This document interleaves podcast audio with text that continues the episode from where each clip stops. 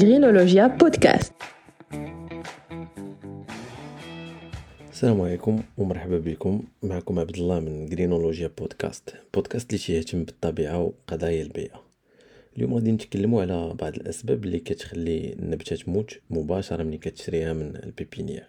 اولا النبتة كتكون غالبا مولفة واحد البيئة في المشتل نسبة الرطوبة كتكون عالية وحرارة مناسبة للنمو. من بعد ما كتجيبها للدار كيتبدل عليها الجو بشكل مفاجئ.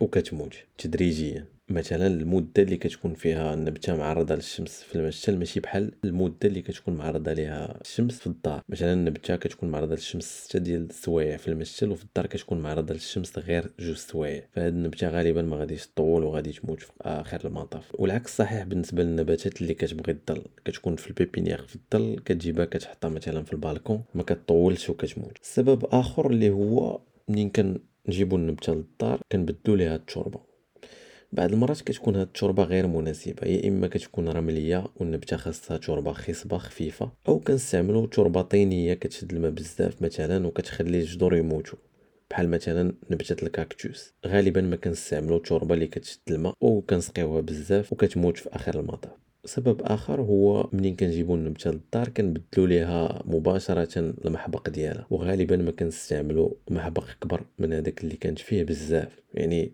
ملي كنسقيوها كيبقى الماء مترسب في القاع ديال الأسيس وهذا الشيء كيسبب مشاكل في الجذور. سبب آخر هو بعض المشاتل كيستعملوا مبيدات والسماد بانتظام. يعني ملي كنجيبوا النبتة للدار ما كنكونوش عارفين هاد العوامل وكنتعاملوا مع النبتة بشكل عادي. حتى كتبان لنا الحالة ديالها بدات كتدهور ولكن راه هي قبل كانت عايشة غير بالسماد والمبيدات كان معكم عبد الله من جرينولوجيا نتلاقاو في الحلقة القادمة.